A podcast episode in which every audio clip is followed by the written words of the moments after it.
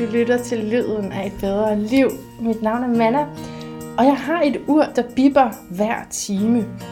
Uret kan ikke noget andet fancy. Det eneste, det kan, udover vis tal, er at bippe hver time som en påmindelse om den rest af livskvalitet, jeg har tilbage. Strømmende ud af tidens flod. Og efter et bip står jeg der med vaskede fødder i det ukendte og får små glimt af det emergerende, mens jeg trækker vejret til lige nu. Lige nu før det næste bip, når det ukendte igen er blevet velkendt. Man kan kun gå så langt frem, som man kan række tilbage, lyder et gammelt ordsprog.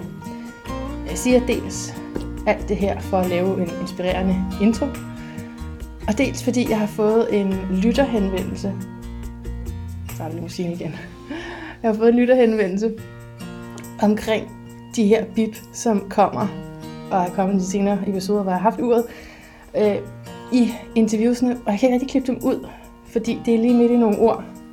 Og det med at pakke uret væk under optagelserne, det er simpelthen for umoden og for forgabt i den her repræsentation af kontinuerlig skabelse mod en endelighed til. Men jeg håber, at hvis du indimellem hører det her nu famøse og selvhævdende bip undervejs, at du kan bruge det lidt som jeg. Som en reminder om, at du er i gang med at skabe, i gang med at forbinde det menneskelige med the divine. I løbet af den her tid, vi er blevet givet sammen, vil vi i hvert fald gøre alt vi kan for at behandle din time lange livsinvestering godt, så du kan modtage nogle idéer til det ene formål at forbinde dig til mere af, hvem du er, og hvad du indeholder af naturlig kapacitet. Velkommen indenfor. Og stort velkommen til dig, Mathilde Denning. Og jeg er så glad for, at du er her igen. Ja. Du er jo øh, kommet tilbage, så egentlig kunne jeg godt tænke mig... Øh, nej, først og fremmest, kæmpe tillykke med din nye bog. Tak. Som hedder Healing af dig og de dyr. Ja. Men det kunne også være dyr i flertal, ikke? Det kunne det sagtens være. det ville for eksempel være for dig ja. som har flere dyr. Hvad er der sket siden sidst? Kunne jeg godt tænke mig vide. Det er et par år siden, ja. du har været i bedre liv. Ja, det er jo lige med at huske tilbage. Øh, jeg er flyttet ja. til Roskilde-området. Så det har været rigtig dejligt at komme ud i noget mere natur, mere på landet end før. Og det var sådan en manifestationsproces, som bare var enormt spændende at få manifesteret lige det, som jeg havde lyst til at bo i, og det, som mine dyr også havde brug for, fordi det handler det også rigtig meget om for mig. Mm. Så øh, det har været rigtig dejligt at komme ud, hvor der er mere fred og ro. Det har gjort godt for mig. Ja, og så har jeg udgivet den her bog, yeah. vi skal snakke om i dag, så det er jo klart. Og jeg har udgivet et kortsæt. Det tror jeg ikke, jeg havde sidste gang. Nej, det var nok lige efter. Det var det, jeg se. Ja. ja. Som også... Øh, er med til at hjælpe rigtig mange mennesker med at få kontakt til deres dyr og få svar på nogle af de der dagligdags bekymringer, som mange af os går rundt med. Så det har også været en rigtig fed proces, og det har været, sådan, det var meget spændende, fordi jeg tror ikke, det findes ude i verden. Jeg har i hvert fald ikke fundet det før, et kortsæt, der snakker direkte til vores kæledyr, så det er altid sådan noget animal spirits eller noget i den retning. Øh, så se den proces og have tillid til, at de nok skal komme ud til dem, der har brug for dem, og at folk har taget så godt imod dem. Det har været virkelig dejligt. Mm. Så det er sådan helt almindeligt kæledyr, husdyr, der er på kortet. Ja. Ikke noget spirit, ancient, det er det angel. Nej, helt okay. almindelige kæledyr, og taget udgangspunkt i de 40 mest klassiske problematikker, eller sådan løsninger til problematikker, som jeg kender fra telepatiens verden i hvert fald. Så man simpelthen sidder med et spørgsmål om sit dyr, trækker et kort, og så får man forhåbentlig en, i hvert fald en delvis løsning eller forklaring på, hvad der er, der foregår. Ikke? Så det har, været, det har været rigtig spændende også at få lov til at bringe det ud. Ja, det kan ja. jeg godt lide. Det er en virkelig god bog. Det er jeg glad for. Det er, det er en virkelig god bog. Så jeg ved, jeg kommer ikke til at gennemgå den hele med det, som jeg har lyst til det, fordi det har vi jo ikke tid til. Men øh, jeg kunne godt tænke mig, at hvis du gad at læse dedikationen op, som du har skrevet, som ligesom indrammer den her bog og budskabet og den svilden i verden, og i øvrigt synes jeg, det er så dejligt, når der er en bog, det bliver dedikeret også til, til os, det vedkommer. Fordi man kan også gøre det til en tante eller en mm. barn. Det, og det er fint nok, det har sin plads, men det var, man bliver involveret lige fra starten. Jeg vil gerne læse dedikationen. Til alle dem, der er klar til at se, at de kan meget mere, end de er bevidste om, at de har flere evner, end de bemærker og bruger, at de kan stole på sig selv og deres krop og system til at guide dem på vej, må denne bog vise dig, at du er i stand til så meget mere, end du tror, og du selv kan hjælpe de dyr meget mere, end du er klar over. At du kan lytte til dig selv, i stedet for at stole blindt på autoriteterne omkring dig. I love it. så er det sidste der. Ikke stå på de autoriteter, autoriteter der, men det er jo så også fordi, de siger mange gange noget markant andet, end du kommer med. Ja, ja det gør det jo. Og støder du stadig på det? Ja, rigtig meget. Mm. Så som jeg sagde, så var jeg ude til en hestedag, der var blevet kørt ud under trailerkørsel, hvor ejer var enormt åben for det, og hun sagde bare, vi gør det, der skal gøres for, at hesten får det bedre, men jeg ved, at folk kommer til at tænke, at jeg er skør, når jeg siger til dem, at min hest er køresyg. Ikke? Fordi man ved, altså jeg tror ikke, du videnskabeligt vil kunne bevise, at en hest er køresyg. De er jo fysisk ikke i stand til at kaste op. Så du kan ikke se det på dem, ligesom du ville kunne se det på en hund eller en kat, der får det dårligt i bilen. Ikke? Så ja, jeg møder stadig folk, der synes, at, øh, at de ting, jeg mærker og snakker om, det er noget, det er mærkeligt. så det var lige på vej hertil, ja. som du var ved at fortælle mig, før vi tændte, at, at du blev ringet op, og, og, og så vidste, du vidste, du vidste, de vidste ikke, at det var køresyge. Du vidste det heller ikke. Men så kunne du mærke det på din egen krop, at du får kvalme, det er sådan, det fungerer. Ja, det var det i hvert fald i det tilfælde, at jeg, øh, jeg sådan sagde til mig at gå ind i traileren, og så gjorde jeg det, og så fik jeg simpelthen kvalme med det samme. Jeg stod den og blev helt rundt tosset, og tænkte, hold op, jeg ville heller ikke have lyst til at stå ind i traileren, hvis det var sådan, jeg havde det. Ikke? Wow. Okay, altså det jeg er jo vild med, med din bog, det er, at man kommer tæt ind på dig. Det kan jeg rigtig godt lide. Mm. Fordi ellers så kan man også få sådan et mm, ja, meget mystificeret billede af den her dyre telepat, som kan altså, det er jo virkelig spændende, hvad du kan, men det at få din proces i det, gør, at det er lettere at relatere til. Ja, det er dejligt at høre, for det er i hvert fald pointen med det. Ja, så fortæl lidt om din rejse. Altså, du startede egentlig med Reiki Healing, som måske er sted mange går hen, fordi at det er ligesom, ja, det er ret populært og mm. udbredt, men det var ikke noget for dig, skriver du. Nej, det var det ikke. Og jeg skal ikke sige, måske hvis jeg havde taget det et andet sted, havde det været en anden oplevelse. Men i hvert fald der, hvor jeg tog det, så, øhm, så blev det meget... Øh, øh, logisk, og det blev meget systemsat, og så skulle man gøre, man skulle tegne eller sige visse ord og ting, inden man gik i gang og sådan noget. Det fungerer mm. slet ikke med, med mit system, som er meget, meget intuitivt.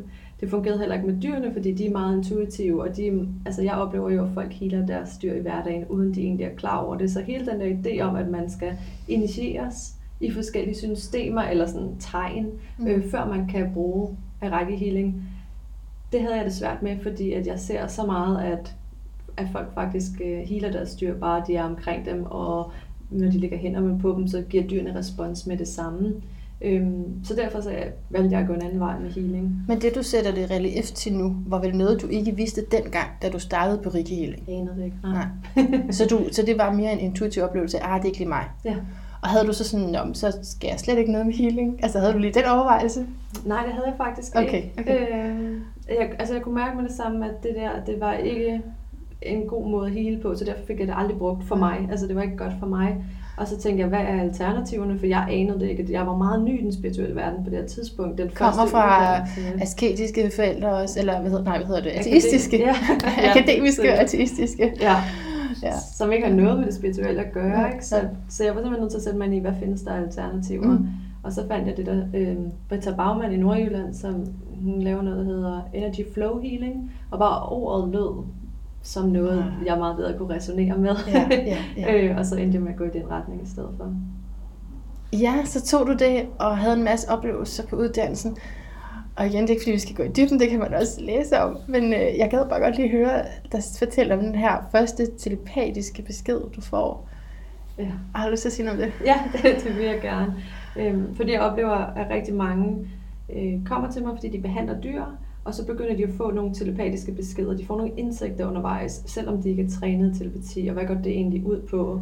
Øh, og min opfattelse er, at når vi går ind i det der healersted, hvor vi er meget nærværende, jamen så kommer der information til os helt automatisk. Og det fik jeg jo så lov til at prøve på den her uddannelse. Jeg har fået lov at hele øh, underviserens hund, en lille chihuahua, som lå helt stille og roligt. Han var enormt kontaktsøgende og sød og sad på skødet hos alle eleverne. Og jeg har så fået lov til at sidde og hele ham, og så undervejs i den der healing, så fik jeg en besked ind i mit hoved, der var, hvornår går I egentlig? og jeg sad og tænkte, jeg ved, hvem I egentlig er, hvor den tanke kom fra, øh, fordi det var slet ikke det space, jeg var, jeg sad bare nød den der healing. Og så rejste hun sig op og gik, og jeg tænkte, Nå, så er vi jo nok færdige. Og så gik der 30 sekunder, tror jeg, og så sagde underviseren højt, han spørger egentlig, hvornår I går, fordi han er ved at være træt af, at der er gæster i hjemmet. Og det var sådan en vild bekræftelse for mig af, hold op, det havde jeg hørt ham sige. Og hun kunne så bekræfte, hun var så telepatør, det vidste jeg godt. Så hun kunne sige det samme, som jeg lige havde hørt, selvom han adfærdsmæssigt slet ikke så ud som om, at du ved, han ikke havde lyst til, at vi var der. Det var en virkelig stor aha-oplevelse for mig at få lov til at få den oplevelse. Ja. Jeg synes, det er, det, er, det er så fint et eksempel. Også fordi man kan relatere det til altså, menneskelig adfærd med, jeg vil egentlig gerne have i går. men så er der alt muligt andet, der gør meget, men jeg synes også, det er rart, og det er også hyggeligt. Jeg vil gerne være høflig. Og... ja, gerne være høflig, og vi har det lige så godt og sådan noget. Ikke? Men sådan, det egentlig, hvis man egentlig kunne sige, hvordan man havde det, så ville det egentlig være, nu må vi gerne snakke gå. Og, og det er jo det, du hørte. Det var det, jeg hørte, ja. Så du hørte sådan, altså er det også sådan, hører man, er det hundens tanke, man hører, eller er det essensen af flere tanker? Mm. Jeg vil sige, det er hans energi, så det var den energi, ja. han ligesom sendte ud. Øh, og det er det, jeg så godt kan lide ved healing. Og det er det, jeg også godt kan lide ved at hele dyr. Jeg kan lide at hele dyr, fordi de responderer med det samme. Mm. De har nemlig ikke alle de der blokeringer af, mm. jeg må ikke sidde og gabe, mm. eller slå en brud, eller mm. give slip på et eller andet, fordi så er der nogen, der kigger, eller hvis jeg nu bryder sammen og græder, så kan det være, at der er nogen, der dømmer mig, eller de er bare med det, så du får rigtig meget respons lige så snart du begynder at hele, og det er også derfor, jeg tror på, at vi alle sammen kan hele vores dyr, for de skal nok vise os, når vi gør det, som de godt kunne tænke sig. Mm. Så det er den ene del af det, øh, og den anden del af det med, at når man healer, så tapper man ind i energien, og så får du det helt 100% ærlige indtryk af, hvad det egentlig der er på spil. Okay. Hvorimod når jeg telepaterer ah. og stiller spørgsmål, så får jeg det, som dyrene tror, det de selv tror. Okay. Og det er ikke altid, det stemmer overens. Det er lidt ligesom du siger, at nogle gange så kan mennesker godt have det sådan, hvis jeg spørger, hvordan har du Jeg har det egentlig meget fint. Men hvis de nu virkelig mærkede efter, yeah. så kunne det være, at de var lidt trætte, yeah. eller måske følte sig lidt udkørt, eller noget i den retning. Yeah. Yeah. Og sådan yeah. kan det også være med dyrene de kan enten tro en ting, fordi at de måske er blevet fået, fået det fortalt ja, mange gange, ja, eller ja. de tror, det er det, der er forventning, ja. eller de er vant til det, mm. men så kan de i deres energisystem have det lidt anderledes. Og det elsker jeg ved healing, for du får det 100% ærligt indblik ind i, hvad foregår der. Hvornår gør du det ene, og hvornår gør du det andet? Hvad kaldte du det andet? Det ene var healing. Og det andet er telepati. Telepati. Telepati, det er et spørgsmål? Nej. Ja. Jo, okay. Telepati er dialogen, hvor du kan stille nogle spørgsmål, ja. du kan få nogle svar. Okay. I healing har du ikke på samme måde dialog, der læser du ligesom bare energifeltet. Hvad foregår der, kan man sige. Øhm, så, så der læser du simpelthen aftrykket af energi, hvor i telepatien, der spørger du frem og tilbage. Men det lyder som om, når jeg læser dig med titel, både i, i bogen, og du skriver rigtig meget på Instagram også, med forskellige eksempler med dyrekommunikation, det lyder som sætninger, du får. Mm. Så er det det, selvom du nu kalder det energi og et aftryk. Er det sætninger, eller oversætter du det til sætninger? Det er mig, der oversætter det til sætninger. Okay. Øh, du tager simpelthen ind i dyrenes energifelt. Når jeg så stiller dem et spørgsmål, så begynder de selvfølgelig at tænke over svaret, og så ændrer deres energifelt sig, så det passer til svaret. Og det er så det, jeg aflæser, og så sætter jeg ord på det over for ejer, kan man sige. Ejer, ja. Ja, dyr, dyr. Dyrenes ja. ejer. Ja. Mm, jeg forstår. Mm, så det jeg virkelig blev mærke i, når du taler om healing, det er, hvordan vi kan forbinde os med himlen og med jorden. Mm. Jo, egentlig ikke for mig, og sikkert ikke for rigtig mange af lytterne noget nyt. Det lyder sådan meget, jeg har hørt mange steder før, men øhm, det er måden, du skriver det på. Og det er også fordi, du skriver det til som en af de mange forslag til, hvorfor vi er så plaget af stress mm. i den her tid. Det, det er der, det rammer mig. Og fordi, apropos hvad der er sket siden sidst, så har jeg i hvert fald lige været nede med stress. I hvert fald en gang. Okay. Og øh, så, så det, er, det er en problematik, når man har det med at altså, ja, overstrække sig. Ikke? Ja, og det er jo faktisk derfor, det er så vigtigt, altså i min optik, at man lærer helt rigtigt, fordi mm. Folk, der er meget empatiske og sensitive, mm de healer, uden at de ved det. Mm. Bare ved at være omkring det. Derfor folk går herfra og siger, ej, hvor var det rart at være sammen med dig, fordi at du har så meget energi, og jeg kunne bare lige tappe ind i det, og så kan du sidde tilbage og tænke, ja, det kan jeg egentlig godt mærke, ikke? så, så du healer, uden at du ved det, fordi du har den energi-vibe, som du har, og det har rigtig mange empatiske mennesker, når vi sidder og lytter til andre folks problematikker, altså sensitive empatiske mennesker, de får tit læsset en masse ting over på dem, fordi det er den vibe, de sender ud det er også helende for den person, der får lov til at læse af, og det kan være drænende for den, der sidder tilbage og har gjort det. Og hvis man bruger sin egen energi til den her proces, så er det, at man kunne blive stresset, og man kunne øh, blive angst og alt muligt andet. Og derfor synes jeg, det er så vigtigt at lære, hvordan tager jeg ind i de to energikilder, som er tilgængelige. Himlens energi, det universelle, og jordens kraft, som er udtømmelige kilder. Altså, så man skal ikke være bange for at tappe ind i det og bruge det, fordi det ligger der bare, og det er hele tiden tilgængeligt for os. Og hvis vi kunne bruge den energi i stedet for vores egen, så undgår vi at køre os selv flade for energi og trætte og stresset og alt muligt andet. Og er det igennem de her meditationer, du beskriver i bogen, altså er det den slags øvelser, eller altså hvordan begynder man lige pludselig at trække på energi et andet sted fra? Mm. Jeg synes, jeg forstår det på et abstrakt plan, men helt konkret, når jeg sidder, jeg kan genkende så godt, hvad du siger, og jeg har jo også arbejdet med mennesker, som har det rigtig, rigtig svært, og som ikke har evnen til ja, den her mentaliseringsevne til ligesom at, at, at så interessere sig for, hvad der, eller forstå, hvad der foregår over hos dig. Så hvordan i sådan en helt konkret praksissituation taber man ind i nogle andre energikilder? Ja, det er godt forstå, at du spørger, for jeg kan huske første gang, der var en, der sagde det til mig, hvor jeg var sådan, ah, jeg er virkelig træt i dag. Men så bare tabe ind i en energikilde, og jeg var bare sådan, hvad snakker du om? jeg aner ikke, hvad det er, du beder mig om. Øhm, jeg bruger de her meditationer, fordi jeg synes, det er meget, meget tydeligt for mig, at jeg kan visualisere for mig, at jeg tapper ind i de her energikilder, og derfor virker det. Det er jo en 5 minutters meditation, men så har jeg ligesom åbnet for kontakten. Jeg tror, der er en milliard måder at gøre det på. Øhm, de folk, som jeg underviser på min uddannelse, som er svært med måske at visualisere det, så kunne det være, at jeg gav dem en krystal. Altså en krystal, der repræsenterede den ene energi, og en krystal, der repræsenterede den anden, som de så sidder med og connecter med, for at låne den energikilde. Øhm, noget helt simpelt kunne jo være at gå ud på bare tær på jorden, og så simpelthen mm. mærke, at man med sin vejrtrækning trækker den energi ind. Mm. Så det behøver overhovedet ikke at være svært eller kompliceret. Det handler bare om at finde ud af, hvordan føles det rigtigt for mig at gøre det. Øhm, hvordan kan jeg egentlig bedst fornemme, få den fornemmelse af, at jeg trækker noget energi ind. Så det handler om at få fornemmelsen af det? Ja hvilket betyder, at det hele tiden er tilgængeligt, men at vi bare ligesom har en anden automatik. Ja, vi er rigtig hurtige til, du ved, at leve vores egen energi og gøre det, vi spiser noget mad, hvis vi er trætte. Eller, altså, du ved, vi, vi forholder os til meget jordlige ting, men vi er nødt til at connecte til den energi, der er tilgængelig uden for os selv. Lige gå ud af vores eget space, hvis vi godt kunne tænke os at få fat i en, en anden energikilde i virkeligheden. Hvornår anbefaler du, man gør det?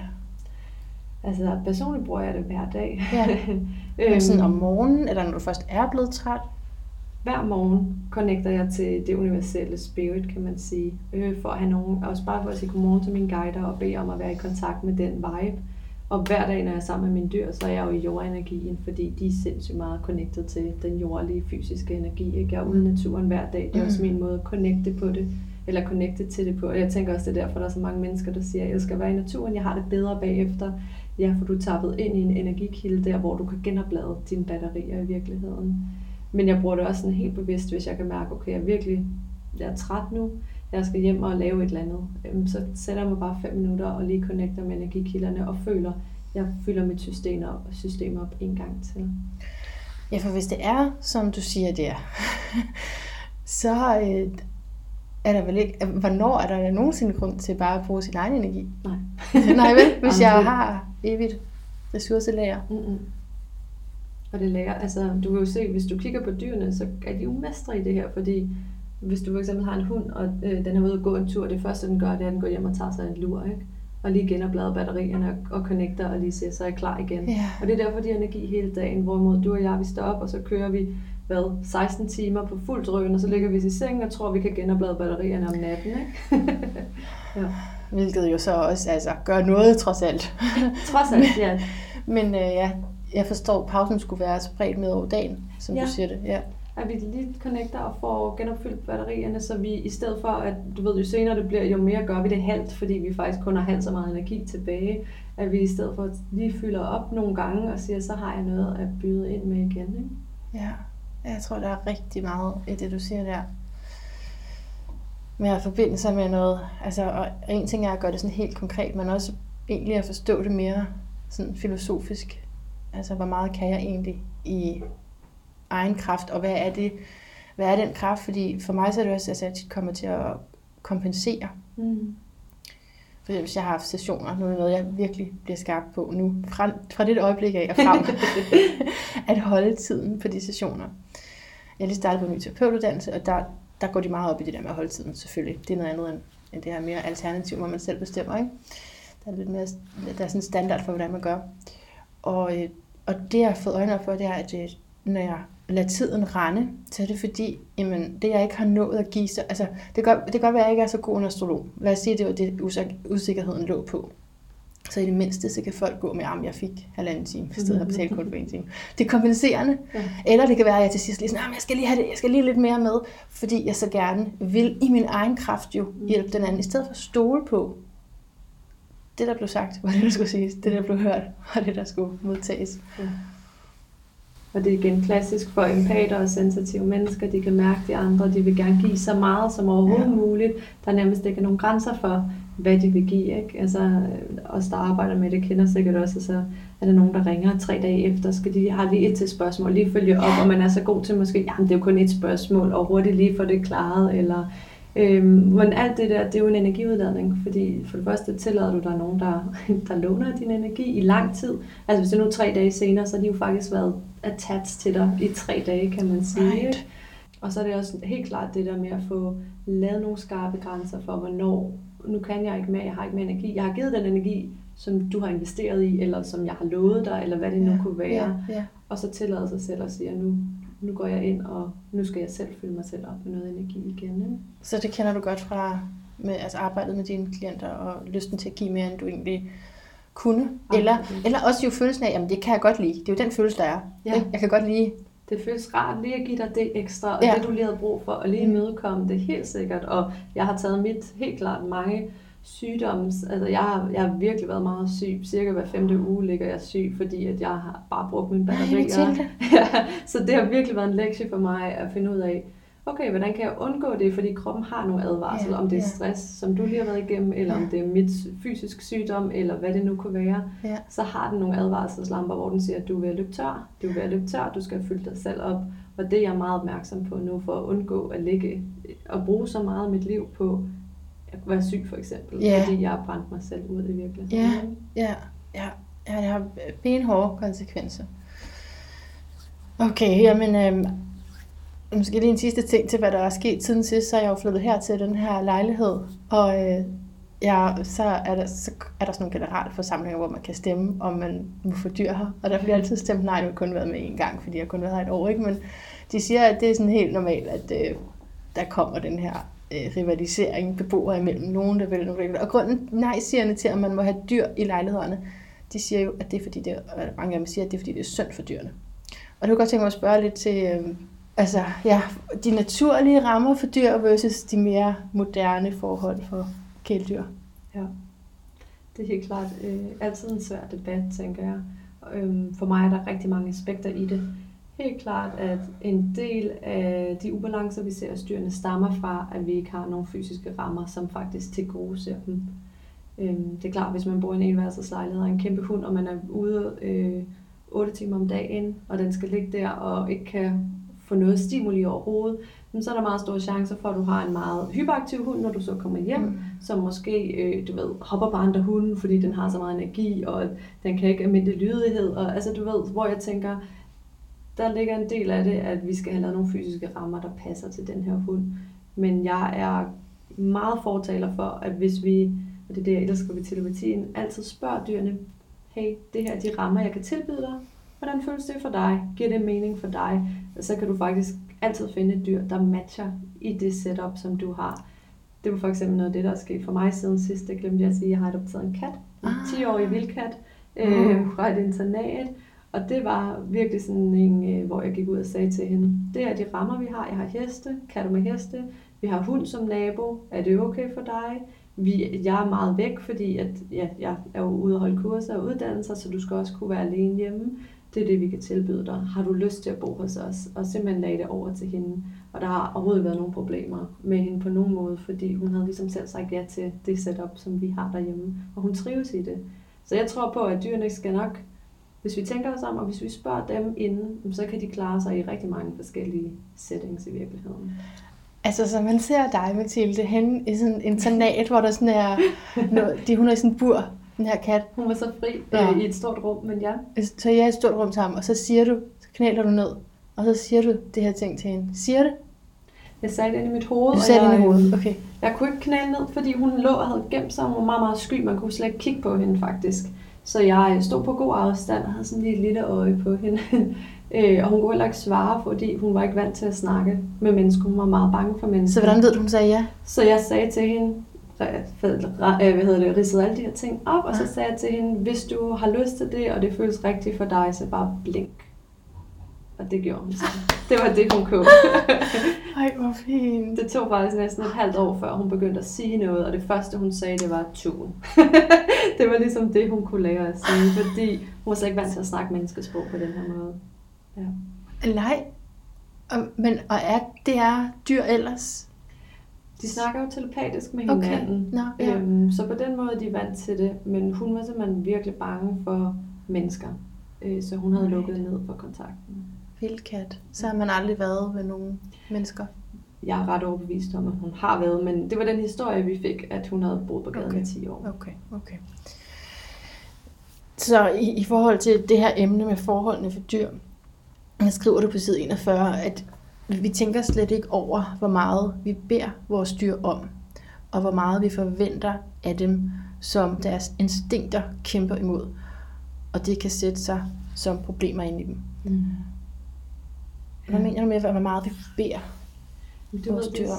de der helt klassiske ting, som, som bare ikke giver mening for dem. Heste, der skal rides på. Altså, det er jo dybt unaturligt. De er jo ikke lavet til, at noget skal sidde på ryggen af dem. Faktisk, så skal de flygte fra, at der hopper en løve op på ryggen af dem. Ikke? Jamen, det er jo en meget lang tradition. Virkelig lang tradition, Mm. men stadig, det giver ingen mening for dem. Rigtigt.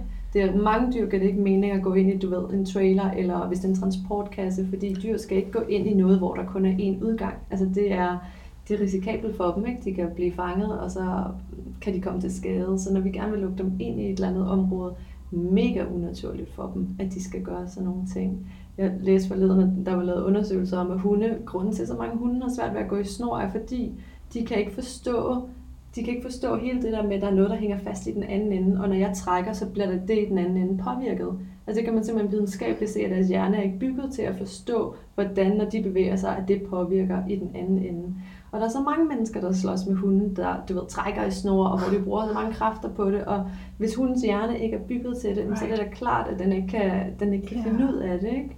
Så jeg, jeg tænker bare, at der er så mange steder, hvor vi ikke kan sætte os i deres fodspor. Vi kan ikke forstå det. Den hest, der havde køresyg for eksempel. Hvis den ikke kan kaste op den, så kan jeg jo ikke se, at den er køresyg. Så med mindre, at den fortæller mig det, så vil der ikke være nogen, der vidste det.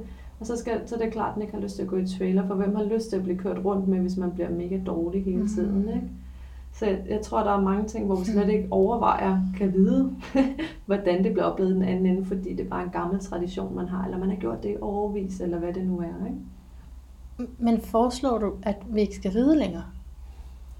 Ikke nødvendigvis. Jeg ved, jeg kender også mange heste, og synes, det er virkelig sjovt at ride. Ja, okay. så det er igen, mit, det jeg håber, vi sådan kan opnå på lang sigt, det er, at vi altid kan spørge og finde ud af, hvad det er for en personlighed, jeg er med at gøre, hvad har de lyst til, i stedet for at dyr skal passe ind i mine rammer, så siger jeg, at det her er mine rammer, passer du så ind? Nej, godt, så finder jeg et andet dyr, der måske har lyst til det.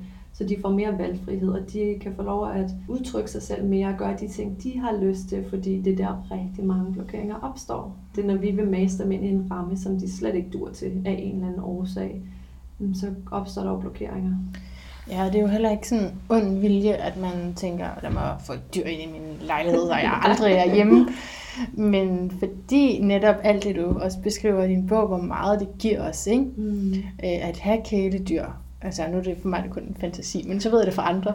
Men jeg forestiller mig sådan en lille hund der, altså, ikke? det er jo bare være rart. At, altså, ja. og, og, det er jo også, hvis man gerne vil ind i dyrekommunikation, så er det også meget belejligt at have dyr. Det er helt sikkert. Men øh, så foreslår du så, at man først spørger, og det kan jo måske så være svært at høre helt, hvad. Hvad det siger. Ja. Ja, altså jeg har gjort det mange gange, gået hen og sagt, det her er det, jeg kan tilbyde, har du lyst til det? Mm. Og så bede dyret om at give et tegn, og bare sige det ind i sit hoved, og se, giver de mig det tegn, eller giver de mig ikke det Okay, tegn? okay, det er et tip. Godt, ja.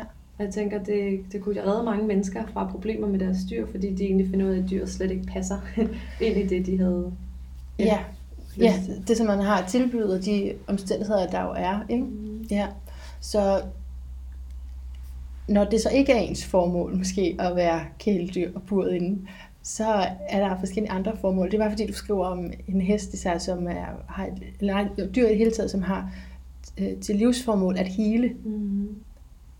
At, at, altså simpelthen, man kan eksistere, fordi man skal hele. Er det sådan? Hvordan, hvordan forstår du det at have til livsformål at hele? Jeg tror på, at dyr er født med et livsformål, ligesom vi er. Øh, og vi har nogle evner, som vi er gode til, og dem vil vi gerne sætte i spil. Og det er det samme for dyrene. Så nogle dyr er måske født på jorden, fordi de skal lære empati, og så kunne det være, at de er født som healere, fordi det er en god måde at lære empati på. Eller det kan være, at de er født netop for at støtte en andens livsformål. Øhm, det er den oplevelse, jeg har med min pony, der lærte mig telepati, at hun er kommet for at få mig i gang med de her ting, kan man sige. Øhm, og hun har givet mig de udfordringer, hun har, så jeg kunne tage de beslutninger, der skulle tages om, at så må jeg lære telepati, så jeg kan forstå hende. Så må jeg lære at hele hende, sådan, så hun kan få det bedre. Wow. Øhm, det er sådan virkelig min oplevelse, og jeg mærker, at rigtig mange dyr har fantastiske healer-evner, og det er derfor, der er så mange mennesker, der siger, de har det så godt, når de har været hos deres dyr, når de har været ride en tur eller gået en tur med hunden, så har de det bedre, at de føler sig bedre tilpas med dyr fordi de har nogle utrolige healer-evner, øh, og det kan se ud på mange måder. Og det er også det, jeg sådan virkelig håber kommer frem i bogen, at jeg, jeg tror godt, der kan være sådan lidt en gængs idé om, at et healer-dyr, du ved, det er sådan en, der kommer, når du sidder ked af det, så kommer hunden og ligger hos dig og trøster dig. Og det er jo helt klart en måde at hele på. Men en anden måde at hele på kunne være, at hunden gik hen og hentede sin snor og sagde, kom, vi skal ud og gå en tur, fordi du får det bedre af det. Mm-hmm. Ikke? det du vil være... gerne ud og gå en tur, ja. siger hunden. så, så jeg tror, det var rigtig godt for dig at komme herud. Mm-hmm. Eller det kunne være, at hunden lige pludselig blev, altså begyndte at vise tegn på, at den var syg, fordi den gerne vil hjælpe dig med at komme ud af det stadie, du er i. Giv din omsorg, omsorg til nogle andre, så kan du komme ud af den kedelighed, som du for eksempel sidder fast i. Så der er jo rigtig mange måder, hvor de hjælper os med at få det bedre. Det, der er fantastisk ved dyr, er, at de vil gerne have det godt. De vil gerne bruge så lidt, øh, spilde så lidt energi som muligt på ting, som er unødige. De vil gerne undgå konflikter. Og det er ligesom det regelsæt, eller hvad man skal sige, som de lever efter. Så når de mærker, at der er en konflikt også hos mit menneske, så må jeg gøre det, der skal gøres, for at vi kan løsne den konflikt, så vi kan gå tilbage i harmoni. Og det er derfor, de er fantastiske til at hjælpe os med at hele os selv. Men nu taler du om alle dyr. Mm. Er der en særlig kategori af dyr, der har til livsformål at hele? Nej, Nå, det er helt så har jeg misforstået det. Det er helt blandet. Okay.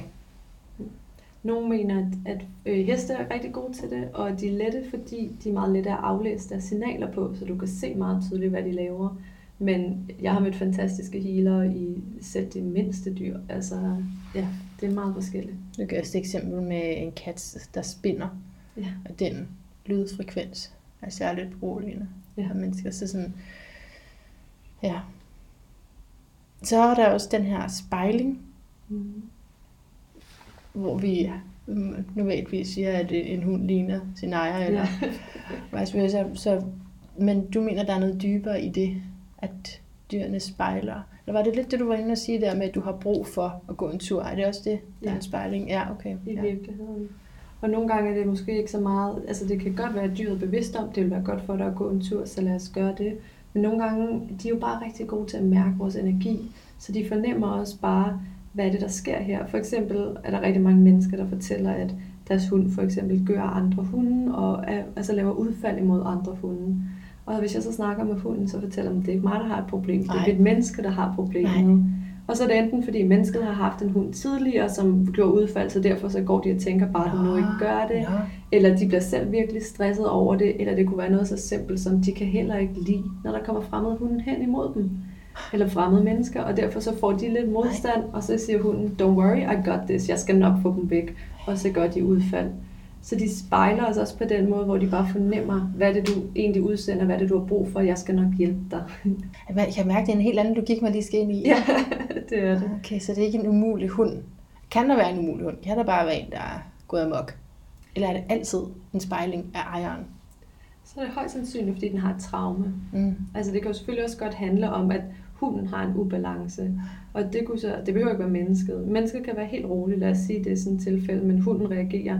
Så kunne det være, fordi hunden har en ubalance på, at den er, øh, ikke har så meget selvtillid, så den føler sig udsat over for de andre hunde. Det kunne være, at den havde traume, den havde en dårlig oplevelse for eksempel. Det kan også være, at den er født øh, med et svagt halschakra, altså det her kommunikationschakra, og derfor føler den, at jeg kan ikke udtrykke mig over for andre hunde, så de forstår mig. Og det vil give nogle ubalancer, som måske gør, at den er utryg omkring andre hunde, fordi jeg er ikke i balanceret, når jeg møder en hund. Mm. Og det er det, jeg sådan giver tips til. Hvordan kan du selv hele de her små blokeringer, som måske er grunden til, at dit dyr reagerer på en måde, hvor du tænker, det forstår jeg ikke, eller hvorfor skal den være problematisk, for eksempel. Ja, ja. Ligesom at vi mennesker reagerer uhensigtsmæssigt, når vi har en blokering. Ikke? Altså vi kender det, nogen der lige får trykket på en knap, yes. så kan vi eksplodere, ja. eller bryde helt sammen, eller hvad det nu er.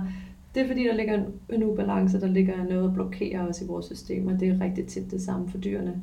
Der ligger et eller andet, som er altså som er opstået, eller medfødt, eller som er blevet kommet igennem vores måde at have dem på, som gør, at de ikke, de føler ikke, de har en anden måde, de kan reagere på. Right. Så det er en fællesnævner til, hvordan vi har det, men så er der så hele den spejling del der, som er anderledes, med mindre at, at vi også spejler noget for nogen. Men nej, det er alligevel lidt særligt. Jeg tror ikke, man kan overføre det på mennesker, det der med, at det er sådan, hvad ejeren føler, hvordan ejeren har det, altså reagerer dyret på den måde. På den måde. Jeg tror, mange mennesker har det, uden at tænke over det. Ikke? Altså, du ved, du kommer hjem, og så fortæller din øh, søn om øh, ham her over i skolen, som har lavet et eller andet, og med det samme, så hader du ham lige så meget som sønnen, ja, okay, eller et eller andet. Ja, ikke? ja, ja, ja, jeg kan godt se, ja. øh, ja, fordi vi har så meget indfølelse, at vi kan mærke, ja. og det var ikke en fed situation, du var i der, det vil jeg heller ikke synes om, og så tager vi deres følelser på os. Ikke?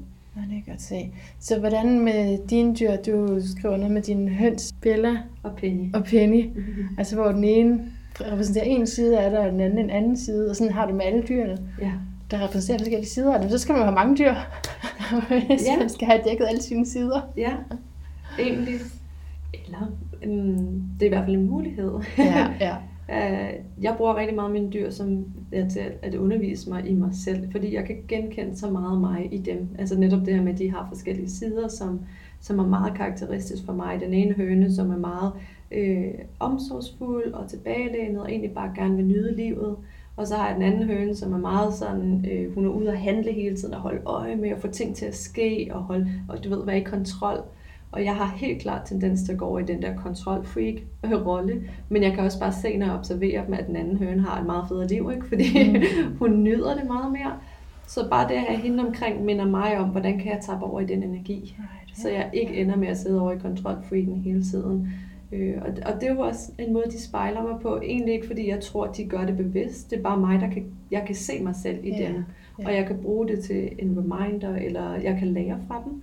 Så det jeg tit gjorde med den her høne, som var sådan livsnød, når hun så lagde sig ned og, og slappede af, så kopierede jeg det og sagde, okay, så tager vi lige fem minutter, hvor jeg ligger ned og slapper af. Og det var sådan en god reminder til mig til at hoppe over i den anden energi igen i virkeligheden. Mm. Så det er selvfølgelig ikke sådan intentionelt, at du skal have en til hver af mine sider, men mere når du har dem, så kan du genkende dig selv ud fra det. Ja, og særligt hvis man kan mærke, at man har et dyr, som virkelig trigger en. Ikke? Ja. Ej, hvor er det irriterende, den skal kontrollere alting hvorfor har hun så travlt med det, eller hvad det nu er. Okay, hvorfor irriterer det dig så meget? Højst sandsynligt, fordi der er et eller andet, du genkender, eller et eller andet, som du virkelig prøver at skubbe væk i dig selv. Ikke? Og så er vi jo inde i skyggearbejde i virkeligheden, som dyrene bare er fantastiske til at repræsentere. Og et eller andet sted, så tror jeg, det er lettere at arbejde med dyrene, altså at udvikle sig selv sammen med dyrene, fordi de gør bare det, der skal gøres. Du kan, ikke, du kan godt sige til din høne, hold op med det, lad være med det, men hun vil jo stadig gøre det. Hvorimod, hvis du nu havde en kæreste, som var den, der triggede dig, så kunne du godt sige, hold op med det, og så kunne du være holdt op med det, ikke? fordi hun siger, at jeg skal lade være med det. Men det gør dyrene ikke. De bliver bare ved, og så bliver du nødt til at finde ud af, hvad er det for noget inde i mig, øh, der har problemer med det her. Og det er derfor, jeg snakker meget om i bogen, at vi kan faktisk lære at hele os selv. Yeah. og på den måde hele vores dyr, eller de kan hjælpe os med at blive okay med, at de er, som de er. Ja, hvad, altså ja, selvhealing. Mm. Healing af dig og de dyr, og hvad kommer først? Og, altså det hænger sammen. Det hænger sammen, ja. Rigtig tit, så hvis jeg er ude og hele nogle dyr, så er der tit et eller andet aspekt der at jeg er nødt til at have ejeren med indenover. Jeg er nødt til at gøre ejeren bevidst om de her ting i hvert fald. Så ejer kan støtte op om det og finde ud af, hvad sker der over i mig? Altså helt lavpraktisk havde en station i sidste uge med en hund, der var bange for skudlyde. Øhm, og jeg snakkede med hunden, den fortalte, at det var fordi den vidste, at de gik på jagt, og der var nogen, der skulle dø. Og det gjorde den meget, meget utryg. Mm. Selvom den godt vidste, at det ikke var den, der skulle dø, ja. så vidste den udmærket, hvad det handlede om. Øh, og det kunne den overhovedet ikke lide. Og da vi, det var mig og mine elever, der lavede den her session faktisk, da vi sagde det til Aya, så blev hun helt mundlam, for det var præcis sådan, hun havde det. Hun havde det der jagt, og hun havde, at der var nogle dyr, der skulle gå rundt og dø. Så det var tydeligt, at de to spejlede hinanden, så hvis, hvis der skulle findes ro med den situation, ja. så var de begge to nødt til at lære, hvordan kan vi lægge det fra os, eller hvordan kan vi lade være med at tage det så meget ind, eller kan vi måske ære dem, der dør, sådan, så vi kan være mere i fred med situationen, eller et eller andet. Ja. Men det var ikke nok bare at sige til hunden, du skal slappe af, eller være med at bekymre dig om det, fordi hun faktisk var med til at skabe den her situation, og hun kunne genkende det så meget, for det var præcis sådan, hun selv havde det med det. Og det er der, vi så kan se, at dyrene har som livsformål at hele. Det er simpelthen en del af dem. De kan ikke lade være med at spejle, hvad ejeren, hvordan ejeren har det. Lige præcis. At, at det er ikke så meget bevidst, at de tænker, nu skal jeg hele dig for det her, Nej. men de er simpelthen bare med den energi, og de ja. reagerer jo på, de reagerer også på vores kemi i kroppen for eksempel. Altså de mærker over helt vildt meget, som vi slet ikke lægger mærke til, så de er nødt til at forholde sig til det. De er så meget i nuet, så de sanser alle de her skift, der sker, og det responderer de på. Og fordi de tit sanser det, før vi selv er klar over det, så kommer vi hurtigt til at sige, dumme hund, lad være med at være bange for ved skud, det er der jo ingen grund til, eller et eller andet, samtidig med at hele vores eget nervesystem kører og er helt stresset og ked af det og sådan noget. Ja. Men det lægger vi måske ikke mærke til. Så hvordan healer man sig selv? Ja, jeg kommer med rigtig mange øh, historier fra min egen healingsproces i bogen, fordi jeg netop synes, det var vigtigt at vide, hvad er det der, der ligger til grund for det. Og at gå vejen selv er rigtig, rigtig vigtigt.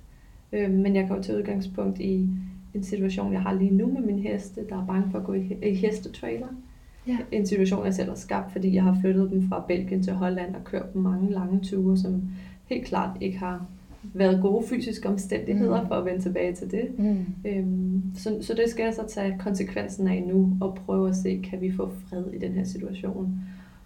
Og øhm, jeg har gjort det, jeg kunne. Jeg har købt en bil, der kan trække, så jeg selv kunne køre med dem, for det var vigtigt for mig. Jeg købte en ny trailer, sådan, så de kunne stå sikkert, og vi kunne træne regelmæssigt. Så de fysiske omstændigheder synes jeg nu, jeg har styr på. Ja. Øhm, og jeg ved godt, hvordan jeg skal træne dem, fordi træningsaspektet er selvfølgelig også en vigtig del af det. Har jeg fået både input fra andre, så nu er vi kommet til det indre arbejde, og jeg kan mærke, at det handler rigtig meget lige nu om, at når jeg står i den der trailer, så skal jeg have det helt okay med, at vi står der, uden at tænke, åh, lærer de det nogensinde? Eller uden at tænke, ej, det er meget, meget ubehageligt. Øhm, kan vide, om de falder igennem rampen lige om lidt. Altså alle de der skrækscenarier, som der kunne opstå inde i mig, eller blive utålmodig, eller sådan noget. Så det, for mig er det ren healing at stå der og bare være opmærksom på, jeg skal, ikke, jeg skal slet ikke have fokus på dem. jeg skal bare have fokus på, hvad sker der inde i mig. Ja. For jeg er nødt til selv at synes, det er fedt at stå derinde, før de nogensinde vil gå derind, og det ved jeg. Øh, så det er den proces, jeg arbejder med. Så sådan helt lavpraktisk, så står jeg bare og observerer mig selv inde i traileren, og laver sådan en øvelse, jeg også øh, deler i bogen, jeg kalder den selvhealende vejrtrækning, hvor jeg trækker vejret ind med en intention. Det kunne være fred. Jeg mm. har fred, trækker vejret ind, og så puster jeg luften ud med en intention om, hvad vil jeg give slip på. Og det kunne for eksempel være angst, eller det kunne være frygt, eller så kunne det være utålmodighed. Det skifter lidt i sensation, hvad det er, jeg skal give slip på. Men det gør mig meget opmærksom på, hvad foregår der i mig. Og det gør mig opmærksom på, hvad det egentlig, jeg gerne vil lægge fra mig, og hvad det, jeg gerne vil tage ind, når jeg står der i traileren. Og den dag, hvor jeg kan stå og bare tage fred ind, og der ikke er noget, jeg skal give slip på, der ved jeg, at det står inde i traileren. der kommer det, nok det en, mig øh, til. der kommer nok en Instagram-update på ja. forestille mig. det bliver dejligt. Ej, hvor vildt. Kan du fortælle om en tidligere også, øh, du giver et eksempel med nogle bjørne, mm. som jeg synes var meget rørende. Ja. Det var, øhm... Og så er vi også ved at være færdige. Nu vil jeg godt, nu har jeg også brugt meget af, af din energi. Har du forbundet dig til himlen og jorden? Ja, absolut. Okay, okay, godt. Jeg har krystaller med, og det skal nok godt. gå. Jo, det, det er sådan det sidste kapitel i bogen, som handler om, hvordan vi kan hjælpe dyr omkring os, fordi det er noget af det, som jeg faktisk oplever rigtig mange er bange for ved at lære healing, det er, så vil jeg bare høre alle råbe skrige på min hjælp, og jeg kan ikke gøre noget, og, og kan det overhovedet gøre en forskel. Øh, så derfor er det sådan, det er en af de ting, jeg altid gør med både min telepati og healerstuderende, at tage dem med i suge, eller på internater, eller et eller andet, hvor der er nogle dyr, der ikke nødvendigvis har det super godt, og sige, hvad kan vi så gøre i de rammer, som vi har arbejdet med. Og i den det, det synes jeg er en virkelig fin pointe, jeg fik, da jeg læste bogen. Altså fordi man godt kunne tænke, jamen vi kan ikke, de skal jo være indespærret, ikke? Så hvad kan jeg gøre overhovedet? Ja. Men så sætter du fokus på, at der er jo meget at gøre netop inden for de rammer, ja. som vi nu har. Og det synes jeg er så vigtigt. Altså, vi kan måske ikke ændre hele verden i morgen. Vi kan ikke slippe alle dyrene ud af suge, hvis det var det, vi ville, men hvad kan vi så gøre? Ja, ja. Og jeg arbejdede så på et dyrinternat øh, som frivillig, da jeg boede i Belgien. Og der fik vi de her to bjørne ind, som øh, var blevet brugt til selfies, da de var bjørneunger, og så er de jo selvfølgelig blevet tamme, så man kan ikke slippe dem fri igen, så de skulle så på det her internat og bo, indtil de kunne komme i en eller anden dyrepark. Og der, øh, der var jeg på en, åben, en sådan åben husdag med rigtig mange gæster, og kommer gående forbi det her bur, og kunne bare se, at de her bjørne, de var stressede, og de var kede af det, og de havde det ikke godt. Øhm, og jeg tænkte, hvad gør jeg, hvad kan jeg gøre i den her situation? Så jeg stiller mig bare op og lukker øjnene, og begynder at fortælle dem, at jeg virkelig føler med dem, og at jeg godt forstår, at de ikke synes, det er fedt at være der, og at jeg er virkelig ked af det på deres vegne, det de er blevet udsat for, og at de nu skal bo i fangeskab, og at vi skal finde dem et nyt hjem, de skal flytte igen, alle de her ting, som Sidder jeg bare mærkede. Jeg, jeg stod op og kiggede stod op, okay. øh, men med lukkede øjne der. Lukkede øjne, ja. Og bare sådan siger alt det, som jeg virkelig kan mærke i mit hjerte, det var sådan, jeg havde det med dem. Og da jeg så åbner øjnene, så havde de begge to sat sig foran mig. Det var altså sådan. på den anden side af buret der. Ja. Og sad bare og kiggede på mig meget intenst.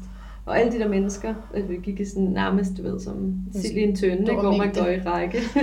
De var simpelthen stoppet. Altså fordi jeg var stoppet, og alle stod og kiggede på mig. Jeg havde ingen idé om, hvor lang tid jeg havde stået der.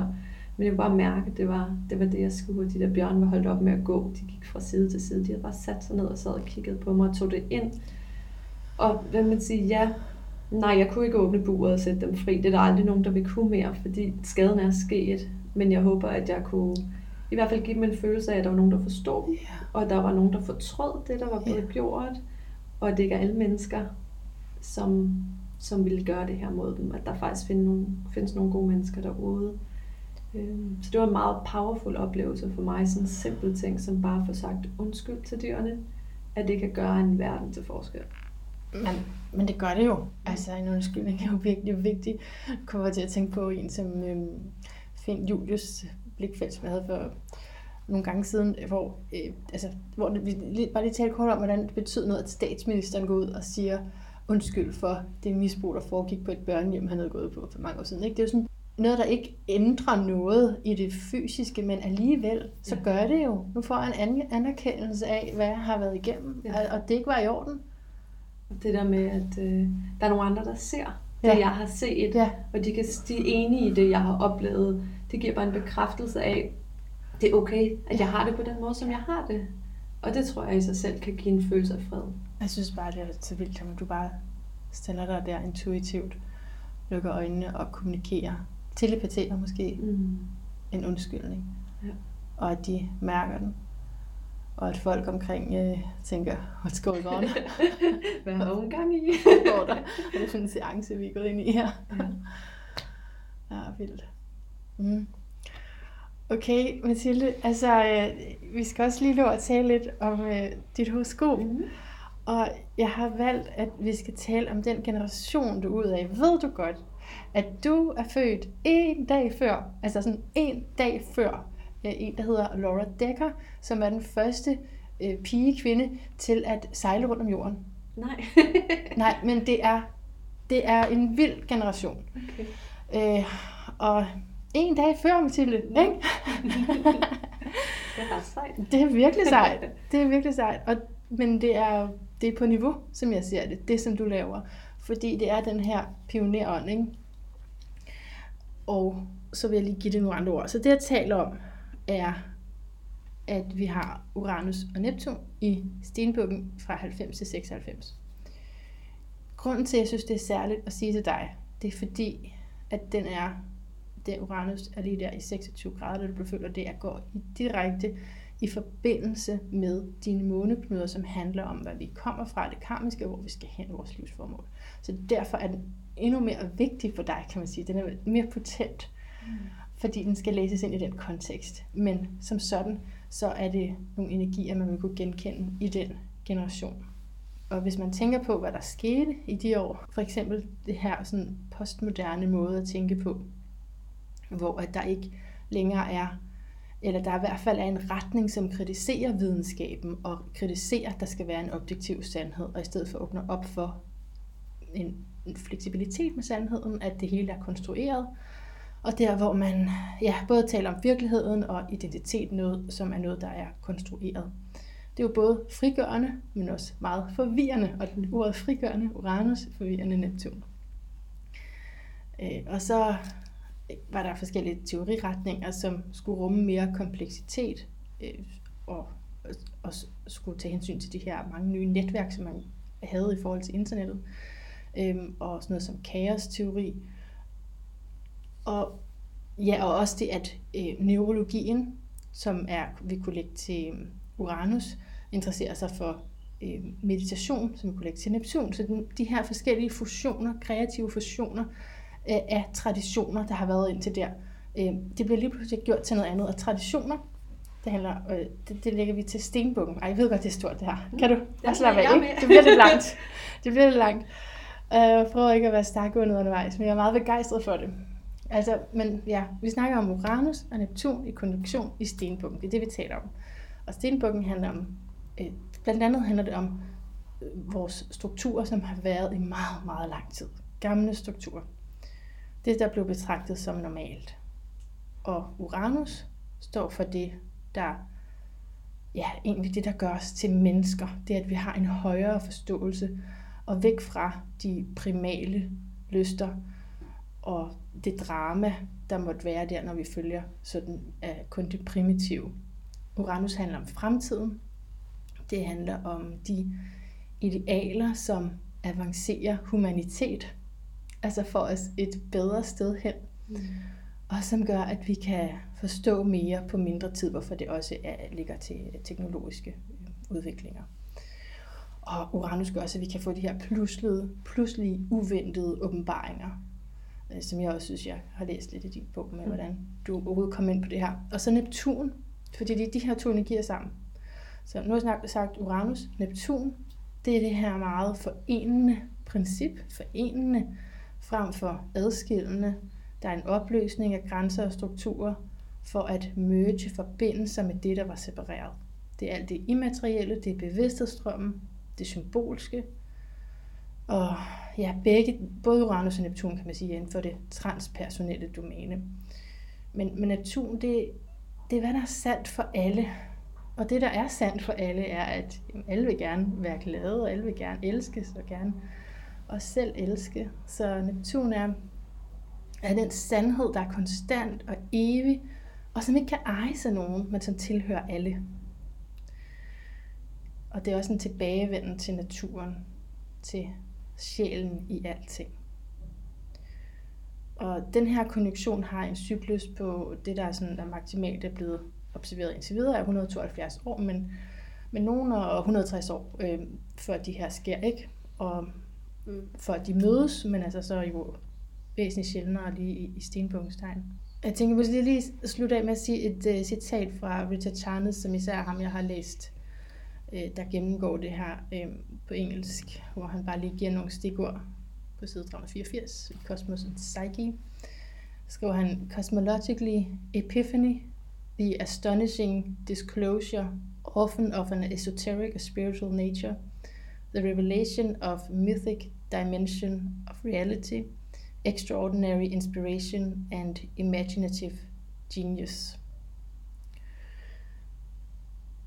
Så jeg ved godt, jeg har sagt en hel masse store men jeg synes også, det er virkelig svært at distillere ned til noget, men man kunne forestille sig, at dem, som er født her, er en generation af ledere, som skal være med til at påvirke et skift af, hvad man regner for for eksempel psykologi og også spiritualitet. Og, altså, tage nogle normer og øh, bøje dem. Hvad tænker du om det? Jeg tænker, det vil være dejligt.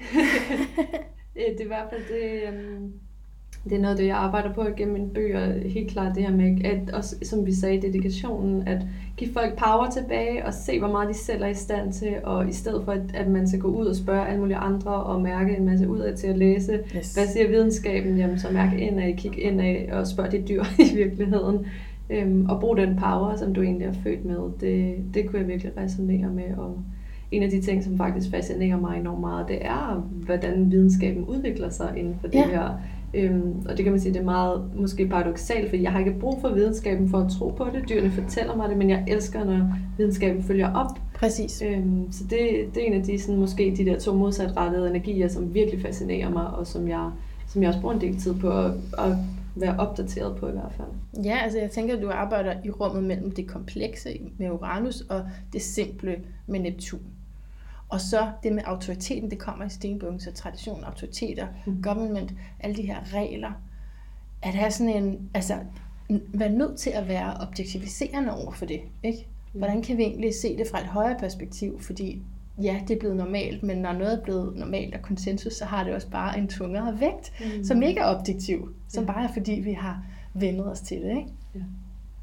Og det tror jeg, der er rigtig meget i dyreverdenen. Der er rigtig mange ting, vi gør, bare fordi at det er gamle traditioner, og hvor egentlig selvom videnskaben for lang tid siden har fundet ud af, at det overhovedet ikke giver mening, så bliver det alligevel holdt i hævet. Og det er i hvert fald også noget af det, jeg virkelig prøver at gøre op med, at folk i stedet for bare at tro på, hvis nogen siger, gør det bare, fordi at øh, hunden skal lære ikke at tisse indenfor, så stikke hovedet ned i tisset. Altså så spørger sig selv, hvordan vil jeg have det? Hvordan føles det? Virker det som en god idé? Kunne jeg gøre noget andet? Hvordan vil mit dyr have det? Ikke? Altså det der med at mærke ind af, føles det rart, når nogen siger det? Har jeg lyst til at gøre det? Nej, okay, så lad være. Find altså, en anden måde. er der nogen, der siger, at hunden skal komme hovedet ned i tisset? Åh oh, ja, Nå, det er okay. meget gængs okay, øh, idé. okay. Ja. Uh, ja. Formålet er at skabe civiliseret samfund med den her Uranus i, i stenbukken. Så det er jo også, altså, og hvad vil det sige at være civiliseret? Det har man også en masse forestillinger om, men det er jo i hvert fald rimelig civiliseret, hvis vi kan begynde at tale med dyrene. Mm. Det må vi sige. Ja, og hvis vi kan begynde at tage højde for andres følelser end kun vores egne, vores yeah. menneskers følelser, at der måske er andre på den her planet, som også har et sag i, hvad vi laver, hvad vi gør, og hvilke beslutninger vi tager, det vil jeg se som værende meget civiliseret. Ja. Så en vild generation. det, er, det er du altså. Fedt. Simpelthen. Øhm, og så ved vi jo, at du er jomfru, som ligger til dyr, og, og vi har måske også kunne høre det i noget med noget kontrol, du talte om. Og, ja. og, og helt klart også sensitiviteten og at være nede på jorden. Så, så måske vi skal lade, lade kortene svare på det sidste. Mm. Hvis du har, har du nogle spørgsmål til sådan øh, noget som helst? Jeg har en meget stærk fornemmelse af, at den her tid lige nu er ved at forberede mig på mm. noget. Og det kunne jeg godt tænke mig at finde ud af lidt mere om. Så det, jeg ved ikke, om det skal formuleres som et spørgsmål, det synes, eller er ja, det nok? Det synes jeg lyder rigtig godt, ja. Hvad, hvad er det, jeg den her tid er ved at forberede mig på? Ja, ja. er præcis. Perfekt. Good. Hvad har du trukket her? Du har trukket solen i fisken. Ja, jamen så bliver du altså bedt om at give slip. simpelthen. Apropos. ja, simpelthen at give slip, fordi det er det ukendte. Det er det, der, alt det, der ligger til Neptun faktisk. Det er det, der ligger til fisken. Så alt det, jeg har nævnt med Neptun, alt det her sådan evige, det tidsløse, det der ja, er det konstante, men som altså fra, fra vores ego-perspektiv, altså fra vores sådan, identitetsperspektiv, så er det jo, kan det godt føles ubehageligt, fordi det ikke er så naturligt for os at bare overgive os til noget, vi ikke ved. Men det vil os det godt. Ikke? Det er det her det transpersonelle, så det er i min optik nogle evolutionære kræfter, som vil, at vi udvikler os, men, men ja, det, kan, det føles utrygt, hvis vi kæmper imod. hvis vi kæmper imod. Lad mig sige sådan. Og det er jo det er en naturlig tendens. Så jo mere man kan snige ind og, og overgive sig til, at man ikke ved det, jo mere kan, kan det få lov til at hjælpe og guide og, og være der. Det giver god mening. Det kan gå. Og som vi snakker om, mine dyr bliver hurtigt. Altså, de er altid mine guider. Jeg har to heste, hvor den ene er en kopi af mig. ja. Kontrolfreak og sådan meget aktiv handlende, kan selv, vil selv. Og så har jeg fået øh, den anden hest. Han har været hos mig i, jeg tror, syv år nu. Men han er helt klart den side, som jeg bliver ved med at udvikle mig hen imod, som er tillid. Det er mm, healeren. Yes. Det er... Øh, at give sig hen, det er at være til stede. Det er alt det, han ligesom repræsenterer for mig, og jeg bliver ved med at tage mere og mere ind i den energi. Og det lyder som om kortene vil, peger mig mere i den retning. Helt klart, helt klart, ja. Og hvis jeg ser på dit horoskop, så tænker jeg bare, at øh, du kommer til at vokse mere og mere i det her, du laver, og at det bliver større og større. Har du selv nogen sådan forventning til? Jeg har nogle drømme. Drømme? Ja, hvad drømmer ja. du om? Jeg drømmer rigtig meget om at få lov til at have mit eget radio- eller tv-program, komme ud i stuerne. Gør du det? På sådan en helt uh, dagligdags basis og snakke Nej. om, hvordan vi kan have et nyt syn på dyrene. Jeg håber, at vi når dertil, hvor at, at folk vil, at det vil blive okay at høre om det i Ja, radio eller ja. i fjernsyn. Øh, så, så det er sådan min ultimative drøm, og det er virkelig drøm om at komme ud i stuen til de helt almindelige borgere, som måske Ja. ikke er spirituelle, men som bare gerne vil deres styr, Ja. og godt vil finde ud af, hvad det egentlig er, de oplever i deres liv. Ja, fordi du tager det jo også meget ned på jorden, ikke? Altså, Jo, men det er Det- sådan, jeg oplever det. det er jo fordi, man, det, jeg tror, det man jo skal, lige skal sluge, det er, kan man tale med dem? Det er jo helt det. Nej, det kan man ikke, vel? Ja. Så det er jo, det, når man først er gået med, med på den præmis, så er det jo ikke fordi, der bliver kaldt alle mulige andre åndelige figurer ind eller noget. Nej. Altså, Nej, og ved du hvad, det, nogle gange så stopper det allerede inden det. Altså så Okay. er det allerede, at folk skal acceptere, at dyr har følelser, de har en personlighed, og de har nogle tanker. Altså det kan være svært nok for folk Okay, at acceptere. ja, Ja, ja. ja. Og så det der stretch med, at jeg skulle kunne forstå det, mm, det er sådan, der, der er vi allerede skrevet langt over grænsen, ikke? Og det er måske heller ikke det. Altså, det er okay for mig, hvis folk ikke tænker, at jeg kan tale med dyrene. Det gør mig ikke så meget, men mit hovedformål er, at jeg vil gerne sprede bedre dyrevelfærd. Så hvis jeg bare kunne få lov at tale til den almene borger om, hvad deres dyr oplever, hvad der sker i dem, hvad for nogle fejl jeg ser, vi alle sammen laver, hvordan vi kan undgå de her fejl, så dyrene ikke får så meget skyld i vores samfund.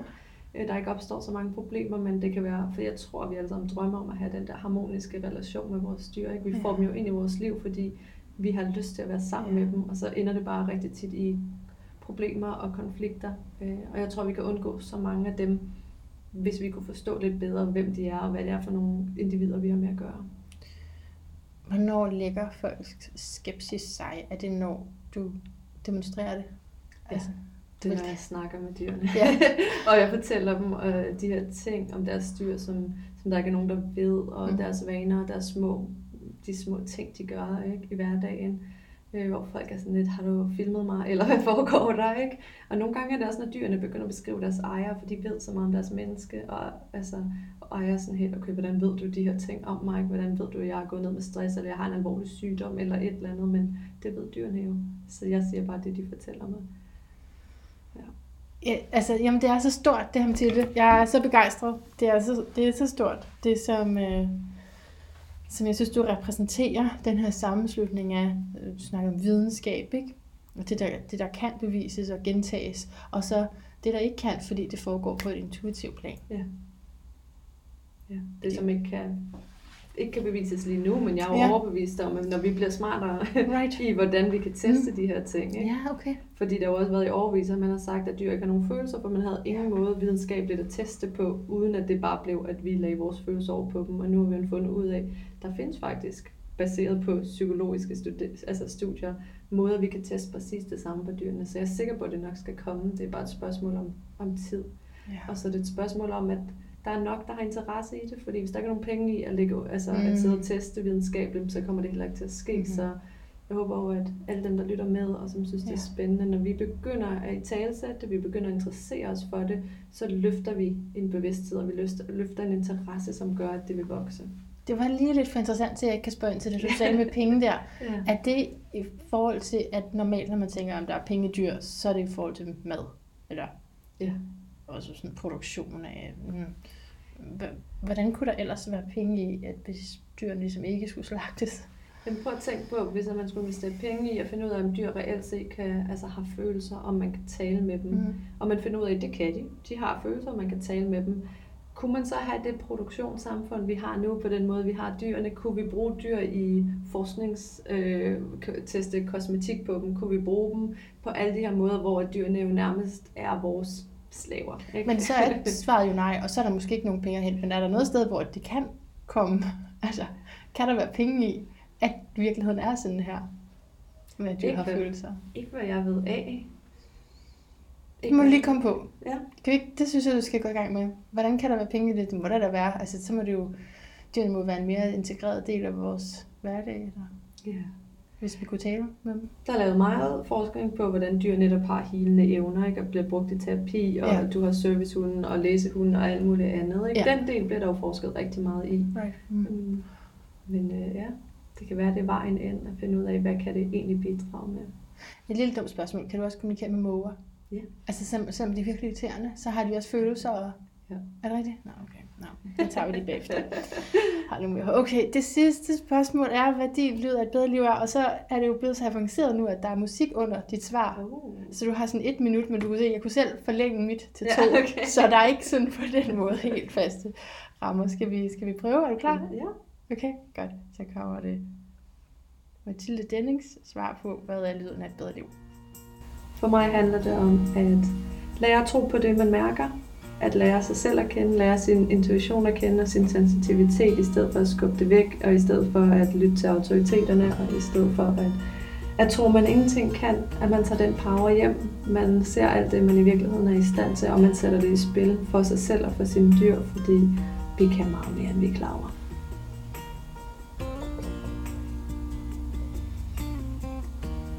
Meget smukt. Meget smukt. Tusind tak for det her. Og Tak for din, fordi jeg måtte komme igen. din skønne bog. Det må du. Hold nu op. Det var jeg sikker på, at du har så meget på hjerte. Så, så meget, der skal ud, og så meget, der skal deles. Det er dejligt at få muligheden til. Og hjertet tak til dig, kære lytter, for at have været med her. Jeg håber, at du nød det rigtig meget, og du fik øh, noget med dig videre. Jeg vil anbefale bogen selvfølgelig, det gør jeg altid med folk, der har inde, og det er noget, der har rørt mig, men det er også interessant, at jeg bliver rørt af det, selvom jeg faktisk ikke er interesseret i dyr. altså det er jeg sådan set ikke jo personligt, men øh, jeg er meget, meget, meget, totalt ekstremt meget interesseret i optaget af den kollektive aktivering af det spirituelle, som jeg mener Mathilde og hendes værk, hendes håndværk også, altså er en del af. Og hvis jeg skulle destillere det, jeg prøvede at sige om naturen og Uranus i stenbukken, som er en større, og en længere udredning af forskellige emner, altså det, det er ikke helt nok, synes jeg, at sige i enkelte sætninger, men jeg ved godt, at hvis jeg skal have hvis jeg skal gøre mig nogen som helst forhåbninger om at blive en vældigt, vældig tør jeg ikke gå efter, men så bare vældigt astrolog en dag, så skal jeg kode det mere ned. I know, I know, I know. Og hvis jeg skulle kode det ned, så ville det være noget i retning af, at det er en kollektiv aktivering af det spirituelle, som jeg sagde. Det er et fokus på overnaturlige fænomener. Det er et skift af det normale. Og også ja, også noget med autoritet, at skift af autoritet hænger meget tæt sammen med, hvad vi betragter som normalt, hvad der er vores konsensus. Så når en hel generation, eller nu, nu det kommer an på, hvordan man taler om generationer, ikke? Vi taler også om, øh, astrologisk taler også om Pluto-generationer, man kan selvfølgelig også tale om generationen, som har en 15 grader orb imellem, altså en 15 grader plads imellem øh, Uranus og Neptun, og så er vi helt tilbage i 85 og så op til 2001, men det jeg, den lige præcis jeg talte om her, det var i et stenbukkens tegn, så derfra fra 90 til 96, og, og, og, og sådan synes jeg, det giver mening at dele nogle generationer op. Jeg ved ikke, hvordan man gør andre steder, men astrologisk, så synes jeg, det giver rigtig god mening øhm, og dele dem op på den her måde, fordi der simpelthen er nogen, der, der kommer ind med lige præcis det her, og det er jo, det er personligt, ikke? Øh, noget, der påvirker dig personligt, og som du er meget præget af. Men som jeg plejer at forklare de her ydre planeter, så er det mere noget, du skal forestille dig er i baggrunden. Ligesom du vil svare på, jamen det er den tid, jeg er af. Sådan gjorde vi, da jeg var ung. Eller, så det er sådan noget, som du betragter som naturligt, uden du rigtig helt måske kan se, hvor det lige skulle være kommet fra. Øh, det, det er sådan en følelse af, at det, det er sådan her. Altså, det er sådan her, jeg har det. Og når det så bliver så markant markeret i et horoskop som med Mathilde, så er det klart, at så vil det fylde mere i hendes livsrejse, hvor for andre kunne, det, kunne man forestille sig, at det mere kunne være noget, som er, naturligt, altså man vil øhm, finde ind i et fællesskab, som tænker på den her måde ret hurtigt, men hvor at for Mathilde, og selvfølgelig mange andre, det kommer an på, hvordan det står i deres horoskop, men, men lige for hende, så vil det være noget, en, altså, hvor hun vil være nødt til at bringe noget nyt ind i sikkerheden. ja, jeg ved godt, jeg taler meget hakket, men altså, det er sådan med de her aspekter, det handler om at forbindelser, og når vi så ser et aspekt fra veder til krebs, så er det jo at bringe noget nyt ind i, i det sikre, eller tryghed. Så på den måde vil det ikke falde lige så meget i baggrunden, men vil det være en stor del af det, hun bidrager med. Så ja, jeg, Jeg vil meget gerne høre fra jer, hvis I gider at høre på de her lange udredninger, hvad I så tager med jer, og hvad det, det er godt, jeg gør, og hvad det ikke er så godt, jeg gør. Og det må også godt være den anden rækkefølge. Jeg behøver, I behøver ikke lave en sandwich. Bare just say it, ikke? Fordi I ved godt, jeg havde spekulationer om at lave en podcast om astrologi, og måske kommer den, men øh, den kommer ikke lige nu, fordi jeg kan mærke, at det ikke er tid. Så derfor så siger jeg også nogle ting her, fordi jeg rigtig gerne vil dele dem, jeg rigtig gerne vil i dialog med jer om det. Og øh, så hvis der er nogen, der lytter med til også den del, så vil jeg meget gerne have noget feedback i forhold til, om der er noget, du kan genkende. For eksempel, du kender nogen i den alder, som måske også øh, er bidrager til og reformator, altså har nogle kvaliteter, der gør, at de går op imod den virkelighedsledelse, om du vil, der er. Ja, for eksempel. Men det, øh, det, der er mange måder at udfolde det på, ikke? Gå også sejle rundt om jorden. Okay, så hjertet tak. Hjertet tak. Hjertet tak. Der er ikke mere tilbage, andet end at sige, indtil vi høres ved igen. Gentænk alt. Måske især gentænk, hvad dit dyr siger. Eller hvis du ikke har et dyr, så gentænk, hvad dit indre dyr siger.